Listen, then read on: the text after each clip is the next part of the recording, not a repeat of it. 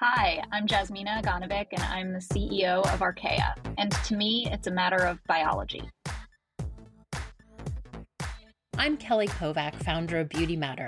In our hyper connected world where faster is perceived to be better and success is predicated on moving forward, sometimes we lose sight of solutions that lie in the past. Sitting at the intersection of science and creativity, Jasmina Aganovic, CEO of Arcaea, believes the power of biology can be used as a creative tool for self expression and unlocking the future of beauty. Hi, Jasmina. Thank you so much for joining us today. Hi, Kelly. Thanks so much for having me. Of course. Your entrepreneurial path is certainly an interesting one. Can you share a little bit how a chemical and biological engineer from MIT ends up as a beauty and consumer goods entrepreneur? and that's not a linear path. sure. Well, I think a lot of people can relate to career paths not always being really linear, and that was certainly the case for me. Uh, listen, chemical engineering is actually a pretty common background for a lot of technical people in beauty and personal care, and a lot of people might not know about that. However, despite that, I would say that beauty and personal care was not as on my radar as you might have thought. It was actually in my junior and senior year when I was finishing up my degree that a couple of things clicked for me. And I made the decision to work in this industry. MIT doesn't really have a path to move into beauty and personal care, so I had to go it alone. So that was sort of where it all started. It is interesting because when people think of the beauty industry, everyone thinks of New York and increasingly LA. But Boston is also sort of the home to a lot of great beauty brands. I mean, Fresh being one of them, Living Proof being another. So there is sort of a beauty startup community in Boston that's not really talked about very much. Yeah, I guess not. Even when I found out that Fresh was located in Boston, I was surprised. And I had the very lucky opportunity to be able to work in that office for a short period of time. And I don't know what it is. I mean, it might have to do with elements of innovation that are really happening here in Boston, which is why I've certainly stayed here. But then there's also a lot of movement into New York and especially LA recently. So the industry is certainly in flux. Before we dive into your new venture, I'd love to talk a little bit about Mother Dirt because that I think kind of put you in a forward facing role in the beauty industry and where a lot of people sort of got to know you. You launched it in 2015, so you're very early on in the microbiome conversation. And it was sort of, I guess, an interesting way to launch a brand was more of like an entrepreneur, I guess it's called, because it was done within the confines of a biotech company. But what was the impetus for launching the brand? Yeah, well, a few moments ago, you had asked me about my career and how I got into beauty and personal care. And a lot of that has to do with the setup to Mother Dirt, right? So I had a technical background. I was very interested in this industry. And I was specifically interested in how innovation was articulated through brands and products. So that was something that I really enjoyed looking into, understanding, developing. I would say that that's my sweet spot. And so, fast forward to Mother Dirt. So, prior, I had been at companies like Living Proof, which had come out of the same lab I had worked in when I was at MIT, and learned a lot there about innovation in hair care and how that can be translated a lot of the learnings from that experience were top of mind for me when I had joined a biotherapeutics company called AOBiome. And their technology was a bacteria. And so it's funny, like you wouldn't really think about this like squishy living cell as like technology, but it is. Biology in many ways is much more sophisticated than modern technology as we think about it. And so I joined in 2014. They were doing clinical research on uh, drug related uses. However, they had done a very interesting cosmetic clinical study. And this idea of reframing our modern notion of what it means to be clean and healthy started to emerge as a discussion. And so the idea to launch a brand was birthed out of that being what if we could create a brand that exists to start a discussion around cleanliness not being associated with sterility and that that sterility could actually be associated with the absence of health And so that started us on the journey of Mother Dirt. And it was quite an interesting four years being there, but an experience that I so enjoyed and was really grateful to have. Were there any learnings that you sort of applied to what you're doing now from that experience? Absolutely. There were so many. Some of those threads started during my time at Living Proof. I would say when I was at Living Proof, I was of the point of view that if you have great science, consumers will see it. And I learned that that is not the case, right? I also learned that a very hard way. yeah. Yeah. And for me, I think originally it was like heartbreaking, right? Because there I was, I'm like technical by training and I'm obsessed with the science. And that was all I wanted to talk about when when I was at Living Proof doing my role there, which was more consumer facing.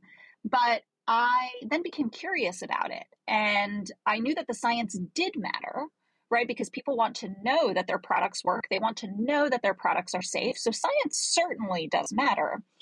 And I think the big learning that also emerged during Mother Dirt was that the point in time is fluid, it's expansive. It isn't just about when you talk about the brand for the first time, the role that the science plays just in that one moment. That is not what it is. It is actually a series of experiences that you take the consumer through, and the role that the science will play will be at a different slot, if you will, depending on where they are in their experience. And so, what some people think is that your most important thing needs to come first if it is your most important thing. And if the science doesn't come first in that communication, the messaging, the branding, the visuals, then you think that science is not important. And that is absolutely not true. The science can play a prominent role further into the customer experience and be critical in bringing that customer back in building trust and credibility and equity in that brand. But just because it doesn't come first does not mean that it's not important. And so I think that the conflation of what comes first and then the ignoring of the whole journey and all of the different levers you have to pull over that is the area that's top of mind for me and certainly something that we were thinking a lot about at Mother Dirt. It's interesting you say that because very often science backed brands, they do lead with the science. When to your point, while it's super important, the most important thing is to get that initial purchase. And getting someone sort of that invested in understanding the science is kind of a heavy lift for a first purchase. So, what you're saying makes total sense. Yeah. And I think the other thing that I would add is feeling like the science message needs to come across intensely is very, I want to say like self centric, right? It's very self centric of the brand. In reality, you need to be thinking about your consumer and your consumer's point of view and where they are and meeting them where they are. And that is where you start, right? Rather than starting from the point of view of what you think is most important what really matters in that first engagement and the introduction is what that consumer thinks is important and what they are looking for and really understanding their state of mind. Biotech beauty is carving out its own space in the beauty sector and also in conversations about sustainability. You spent two years as an entrepreneur in residence at the leading biotech company, Ginkgo Bioworks. Can you share a little bit about that program and how it birthed your new venture, Arcaea? So, the journey over to Ginkgo was influenced in many ways by the experience and the learnings at Mother Dirt, right? So, we were working with the live bacteria as its kind of the core technology of our hero product, which was this probiotic mist. And what we were seeing was that we had no tools really to work with, right? We had very few ingredients that were compatible or tested to be compatible with the microbiome. There were very little understood ways to harness the microbiome. Our methods we used for validation around performance needed to be looked at separately because skincare typically is you know you have an active ingredient you apply it on the skin and then it absorbs and you're done. But with a something with a living metabolism right you apply it to your skin and then it is there constantly doing what it's doing. Well how do you measure that right? And then how do you manufacture it? And then how do you ship it and so you asked me earlier about all the learnings that we had. And you could imagine there were so many learnings that we had as we were trying to manage these questions. But I think the summary that I would have is that I was so astounded at how powerful biology was and the things that biology could do that our current tool set based in chemistry could not. And what I observed the industry trying to do was to try and retrofit biology into how we've been evolving this industry for the last 200 years. And instead, I was interested in building around biology. I was basically asking myself, like, well, how do we build new tools to make this come to life and kind of build out a more powerful kind of future set of products? And no one was doing that. And so I came over to Ginkgo Ginkgo is based in Boston, here in the seaport, and they have hundreds of thousands of square feet of what are called foundries. And this is basically biology in high throughput. I would say like over 80% of the people that work at Ginkgo probably have PhDs, right? And that's not me, right? My background is technical, but I certainly don't have a PhD in anything related to like protein engineering or biological engineering to that degree. So I definitely was entering wondering like, what is all of this capable of? And how can this build a future tool set for the beauty and the personal care industry? And that was really the seed that eventually became Arcaea about two years later. It's interesting because there's been so much innovation that's happened on the consumer facing side of the beauty industry, largely driven by the rise of social media and technology that's lowered the bar to entry for launching beauty brands. But so much of the beauty value chain has been slower to evolve to keep up with the demands of consumers and brands. And in some ways, it's incredibly shocking how archaic some of the supply chain is for the industry, but it's beginning to change change. What do you think the future of ingredient companies look like? Because on the supply chain side, there is sort of a whole set of strategics that have been doing things a certain way for a very long time. Yeah, so you're hitting on such an important point. And this was a learning during kind of my research phase of that EIR role that I had at Ginkgo that was really illuminating for me to actually understand why the value chain of the industry is the way that it is. And I'm just going to take a couple of moments to kind of share what I had learned so that people can understand why the supply chain feels as like constricted as it is. So many decades ago, the market effectively was owned by the multinationals, and the multinationals were effectively completely vertically integrated. And when I say vertically integrated, I mean that they did everything. They did ingredient sourcing, they did hardcore r&d they did manufacturing they did marketing they did everything. And then over time they started to make the decision i think for financial reasons to carve off some of these elements of their operation because many of these things were very capital intensive right? So like why run and operate an entire manufacturing facility when you could just carve that off and sell it off as an asset and basically hire someone to do your manufacturing runs in the future for example. Why would they do ingredient sourcing anymore and very expensive and risky r&d and so all of this started to get carved off. And what that meant was the birthing of the value chain of the industry. So instead of having companies that were vertically integrated they carved off all of these assets and you then had an entire value chain that went from ingredient sourcing to ingredient development to contract labs to contract manufacturers to finished goods and brands. And so now we have this value chain. And so, where do we think innovation belongs? And I actually don't know that there's an answer today, which I think is the reason why we haven't seen a ton of technical innovation.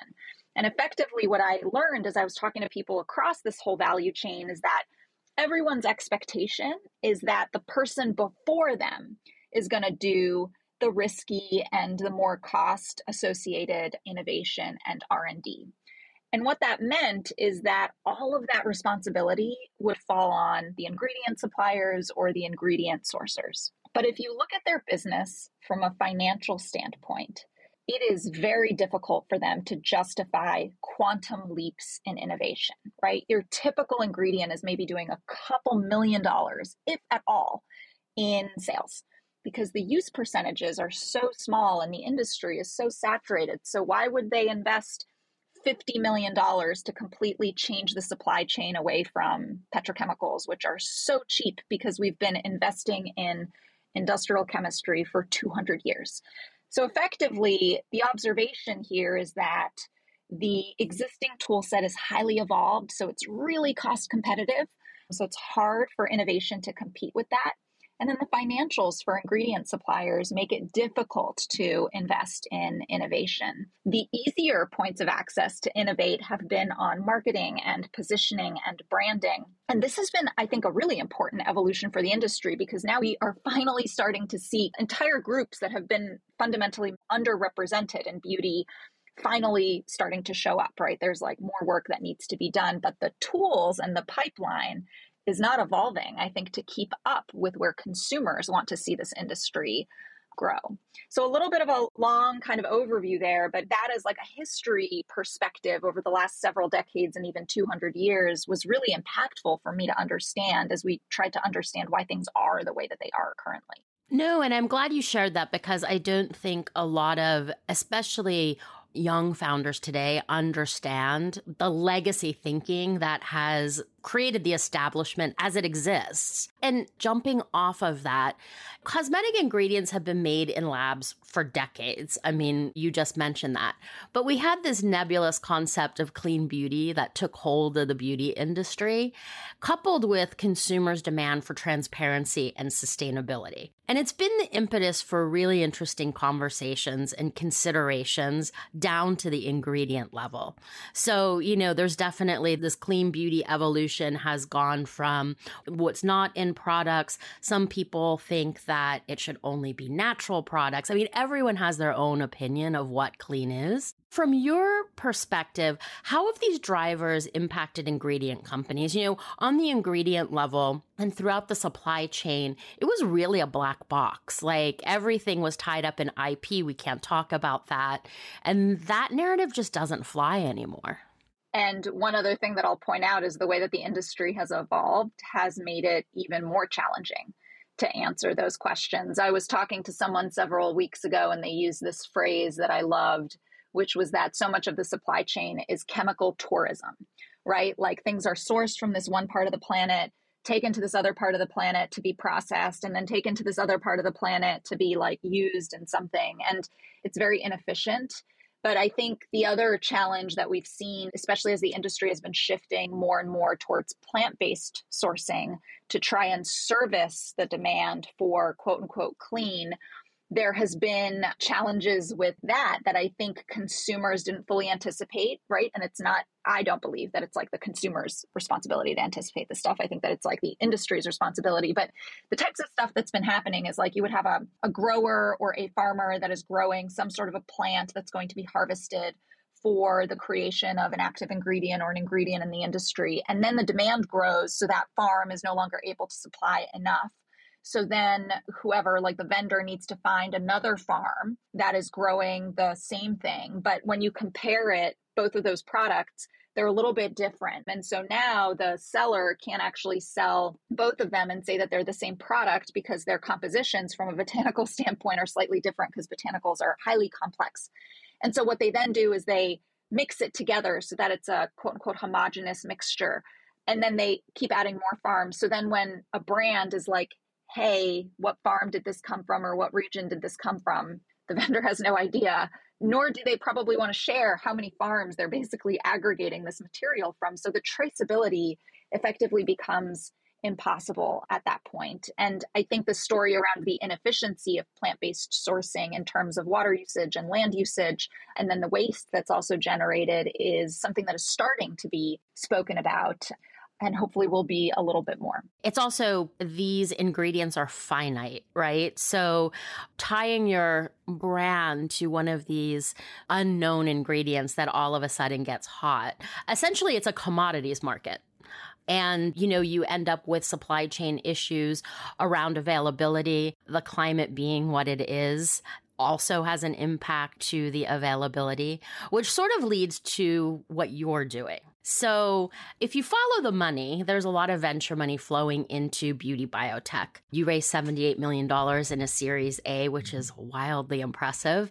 But beyond that, it's also the people who participated. So, Chanel and Givaudan were part of that, which I think is a testament to what you're doing and the impact that it can have. I also believe the pandemic was an impetus for a new wave of innovation for things that we can't even contemplate. You know, what role do you think biotech is going to play in the future of beauty?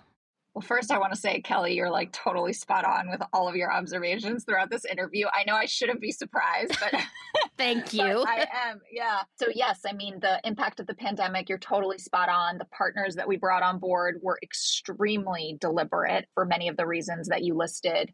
But there is a clear distinction that I want to make about, I think, why Arcaea garnered the interest and support that we did. So, as I was developing effectively our business plan and preparing for our financing, one of the things that I had seen in that research process was that biotech was being viewed as basically a utilitarian manufacturing tool, right? You would see companies that would take ingredients in, in our industry and other industries that were problematic from a supply chain standpoint in terms of their sourcing or their purity or the reliance on them and they would basically design a microbe that would produce it so that it's now more sustainable, right? And hopefully they're managing that whole process so that the sustainability profile is orders of magnitude better.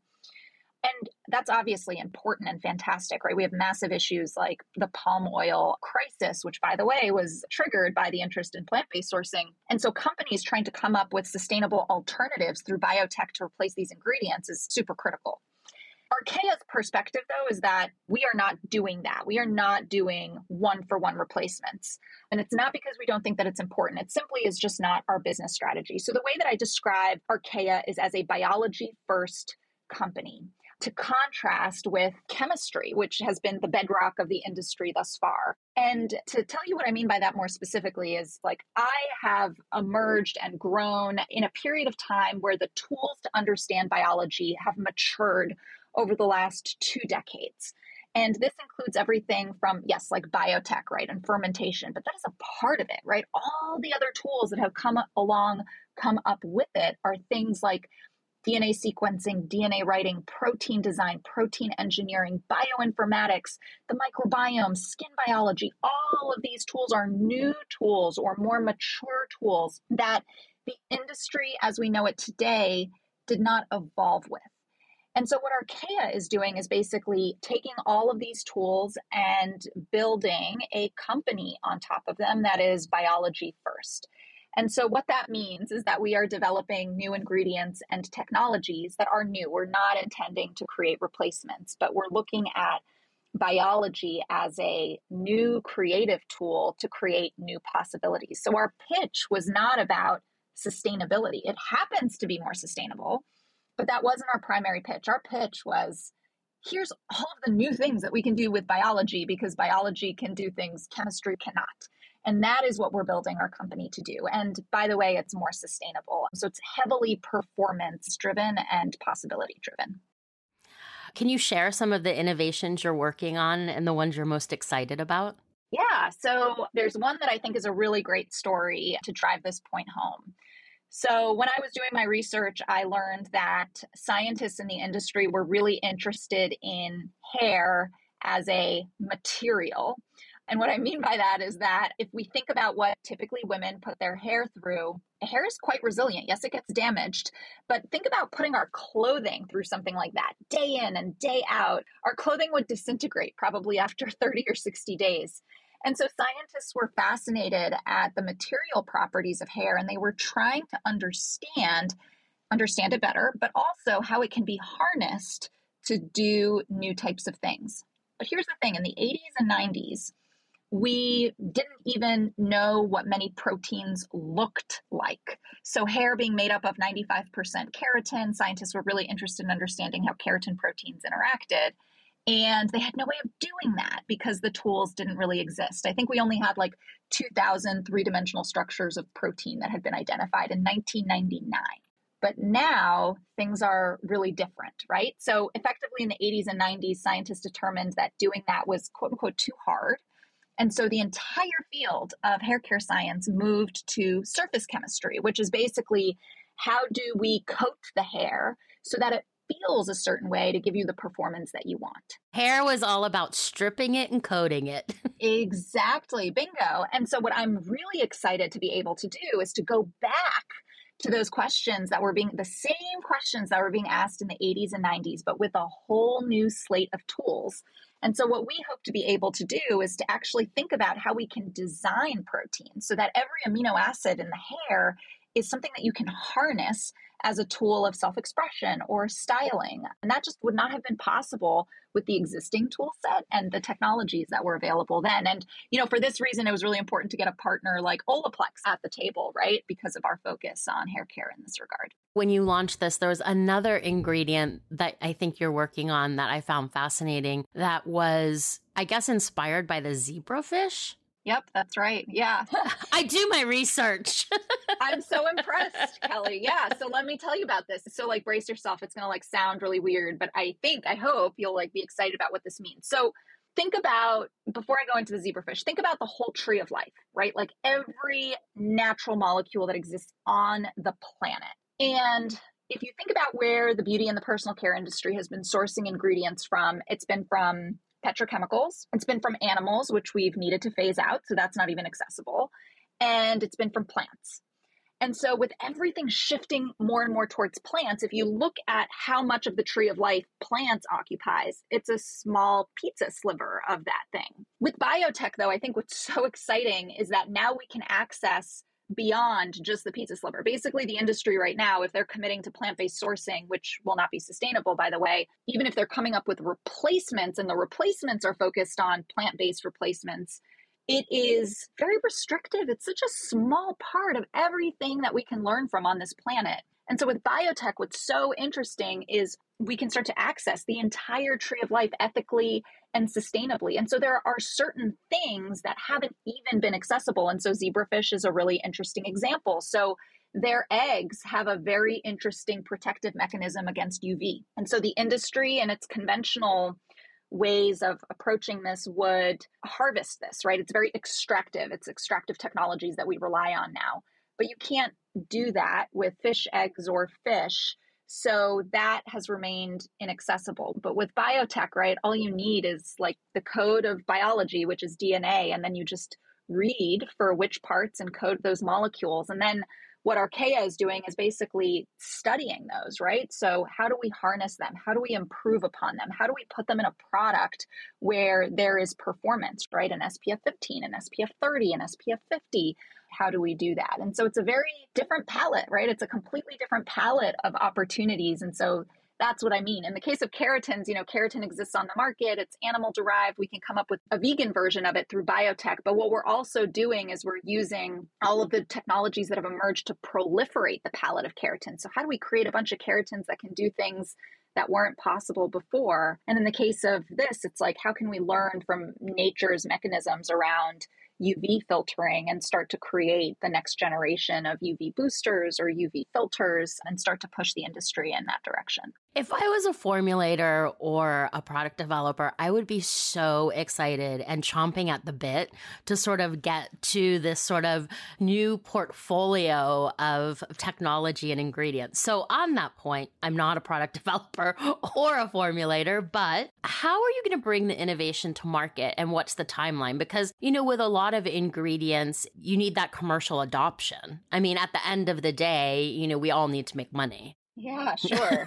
And I'd like to believe that and I think that a lot of industries have sort of like lost this recently, but I would like to believe that we're coming full circle in the sense that people want to create businesses that do good and that create win for all scenarios. And so that's what we're focused on here at Arcaea, right? How do we run a really successful business that is a win for consumers, that is a win for our industry, that is a win for the environment and even the investors who have been so generous in backing us and taking the risk on our vision here.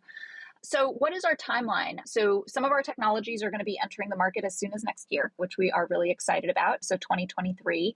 In some of these cases, there were just low hanging fruits around opportunities that our biology first kind of perspective, if you will, created a quick runway to. And then other things will take many more years to be able to develop. And we really view this as a long term vision. So, the way that I would describe what's going to be happening in the market driven by Arcaea is going to be kind of a slow build, right? How do we start to create biology light stories so that we can inspire and trigger wonder from people around what is possible with this new tool set and then start to introduce progressive new technologies more and more over time in terms of like the tactical business model element of this, we are going to be selling our ingredients to the industry. It's really important to us that we sort of drive this shift to a biology first future. We believe that it can be higher performing and more sustainable.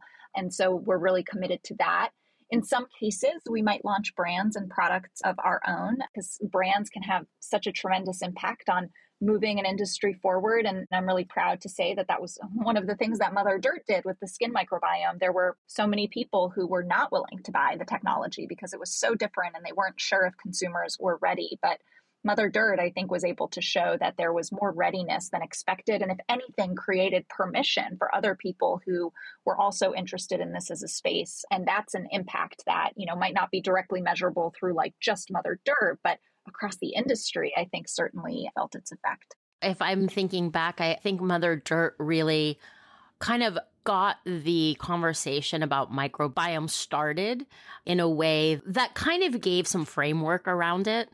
And then it's just kind of evolved to be very commonplace. So it is interesting the role brands have played in the marketing of ingredients on the supply side. It's an interesting but an expensive marketing lever, but I think it is really powerful.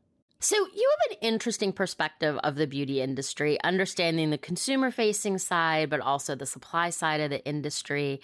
And you also, the most fascinating thing I think about you having read some of the interviews you've done in the past is that you have the mind of a scientist, but you also think like a creative, which is a really interesting intersection. You know, the beauty industry has never been more competitive. I've been doing this for 25 years, and people say, oh, it's never been easier to launch a beauty brand. And I'm like, I don't know what planet you're on, but okay. I think it's never been more difficult. You know, what excites you and where do you think the opportunities lie? Okay, so a lot is racing through my mind. Well, I get really excited about building new tools for the industry. And I get really excited about what people will do with those tools. And I can't even imagine today, like what that will look like. But it's one of the things that I've loved about the beauty industry, which is that there is a highly creative, storytelling, imaginative, experience related element to the products that we use that play an important role in our lives.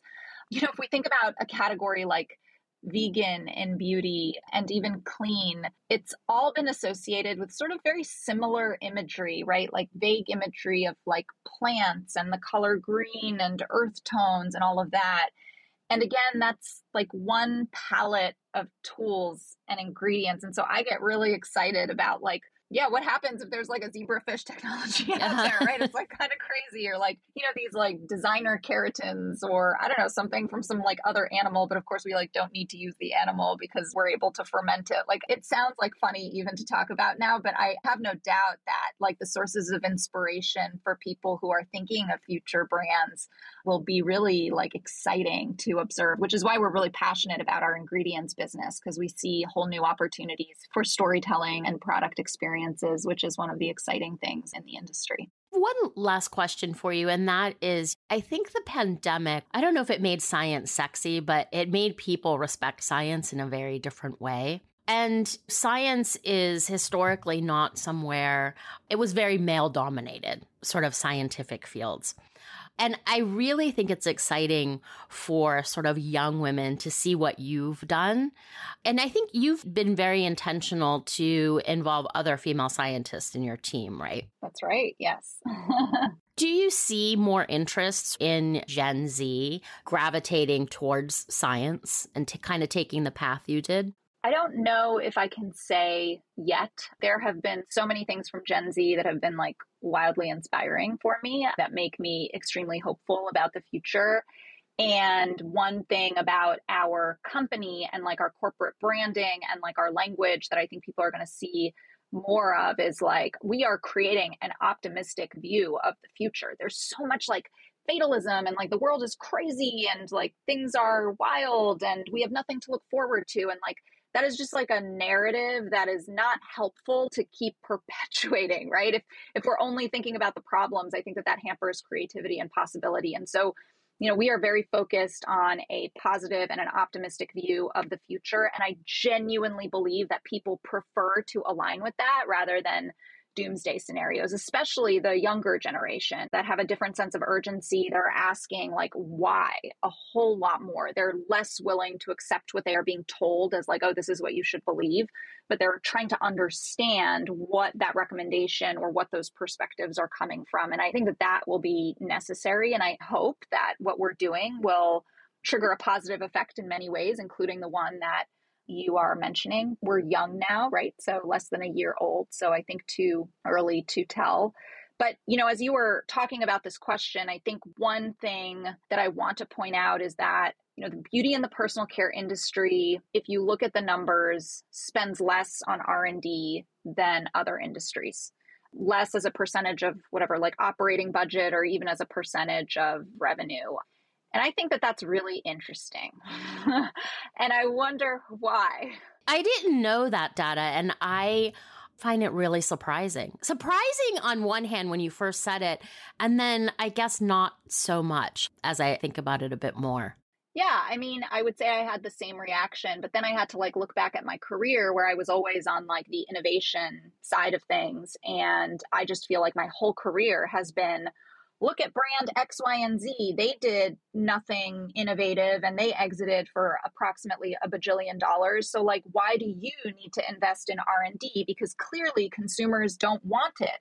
And that is what I feel like I've faced my entire career, but I never believed that, obviously. I think there are shades of truth to that, but I think that things are changing. I think that there's so much that is saturated in the industry that is making consumers really question technologies and products. And for example, right, Olaplex, no one was saying, hey, I want a product that does X, Y, and Z. But here comes along Olaplex, and all of a sudden it is a massive freaking market that they built.